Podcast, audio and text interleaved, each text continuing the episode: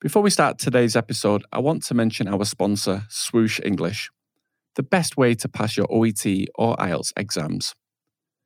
For 10% off any course, go to swooshenglish.com forward slash our voices discount or click the link in the episode description. I'm Alex Melia, and this is Our Voices, a stage for real people to tell the real stories we never get to hear. In this series, we welcome NHS doctors and nurses who now live and work in the UK. We'll immerse ourselves within their stories as they work tirelessly to help their patients. Everyone will have probably, you know, challenges when you arrive, but all I can say is just take challenges as something to mold you. This is Marielle, a nurse from the Philippines, currently living in Brighton and working on the COVID wards in an NHS hospital. My dream was like technically to be open a business or like um, do arts. Although Marielle didn't originally want to be a nurse, her mother wanted her to follow in her footsteps. Hearing from her telling about her story while working as a nurse in in Austria, it really like inspired me to like work as a nurse. She showed me like if I was a nurse, there's a possibility that I can like go around the world like what she's doing because she started working in Austria when she was 22. That also gave me an idea well like if my mom was at that age was already traveling in the world, doing what she wants, I want to try it too. So live a life like what my mom used to live back when she was still single and young. Her mum has obviously had a massive impact on her journey. Marielle told me how she'd teach the Austrian nurses English and how they would support each other, a bit like a family. Oh, that's kind of nice feeling. Like in this kind of job, you, you meet people. It broadens your view. I think my mom is is the reason why I am kind of like um, successful and then happy, you know, where I am right now. There's a huge benefit of having positive role models when you're young. I wanted to dig a little deeper into Marielle's childhood memories. Even though she wasn't really working as a nurse anymore um, when I was born, there was even a time where like she was picking me up from school and then she was waiting on the car. I was going to the car and then suddenly she noticed that one of the student has a seizure outside and i was like literally staring because it's the first time i've seen a seizure happening she just like you know stepped out the car went straight to the child and then she like all her nursing knowledge came out and she was there immediately looking after to the child and trying to calm down the, the mother who was with the child so it's like i'm so amazed about it it's not like easy, you know, like um I think that's the, also another thing that scares me when I was still young, thinking about if I work as a nurse, the responsibility is so heavy.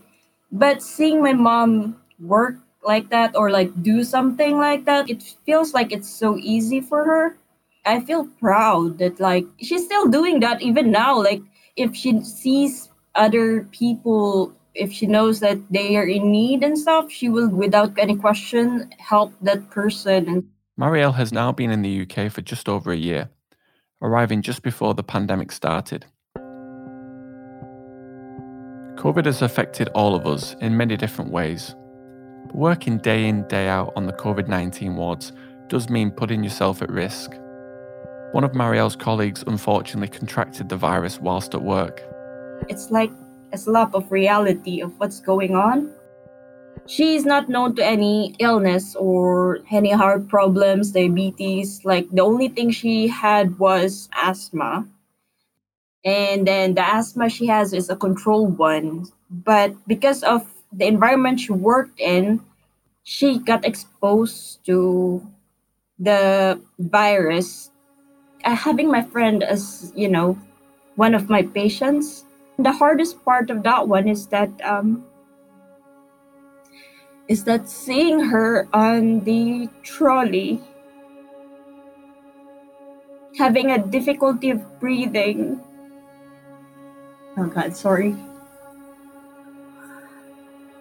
Having difficulty breathing and even it to the extent that she was even telling me that um, she's try- tired of like breathing now and she just wants to you know she wants to just like stop breathing. Hearing that from her like just made me realize that how real is this virus like um it really stuck me. It must have been very difficult to keep a clear mind through that. Your sense of being a nurse becomes like a sense of a concerned friend. It's all it's kind of like also advantage that she's a nurse because at least she will tell you like what she's feeling and she knows what to do.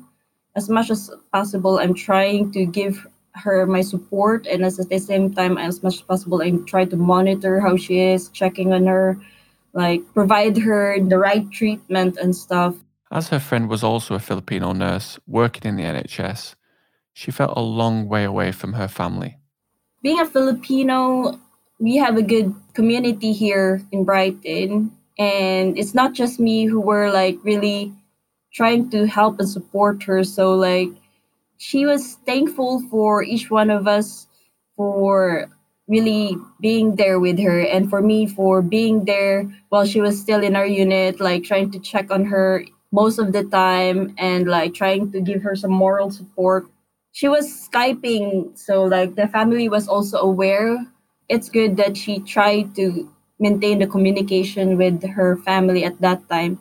At least the worry is a bit lesser. I asked Marielle to give us an update on her friend's condition. I'm just happy that like um she is fine now, but like I could still see the effects of the virus on her. She's trying to recover. She's still in the recovery stage. I'm really proud of her. Like she she didn't give up. She was like trying to push, you know, push to survive. It's just it's hard. It's it's literally hard.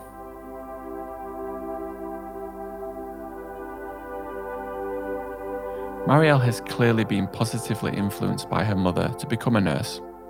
And this is something we've heard medical professionals say a lot on the podcast. Having a friend and fellow nurse contract COVID and seeing the struggle she has experienced has made things even more real for Marielle, and we all hope she recovers quickly. Unfortunately, nurses are on the front line and are putting themselves at significant risk in this pandemic in order to help their patients recover. We can only appreciate and applaud the work they do.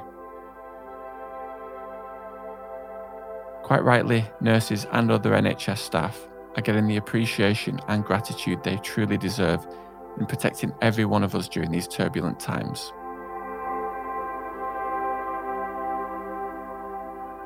Thanks so much for listening to today's episode. If you enjoyed it, please click subscribe. And if you could leave us a review, it would mean a lot. If you want to continue the conversation with us, reach out at ourvoicespodcast.com. Or if you found this episode valuable, please consider supporting us to keep doing what we're doing through our Patreon page you can find a link in the description. See you in the next episode.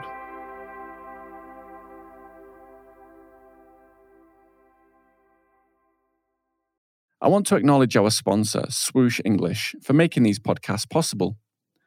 It's the best place to get training and support to pass your OET, IELTS, and PT exams. If you want to hear from doctors or nurses who've passed their exam with the help of Swoosh English, Go and listen to episodes from Rima, Midun, Cynthia, Tara, and Hussein.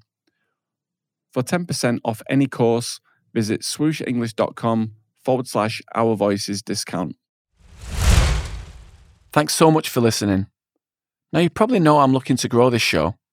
Since you're here, I'm guessing you're a fan, but you might not know how to help. Here's how 1. Tap follow wherever you're listening. 2 give it a five star review on your podcast app. This helps more people discover the show. 3. Send this episode to one person. They'll thank you for it later. I really appreciate your help. See you on the next one.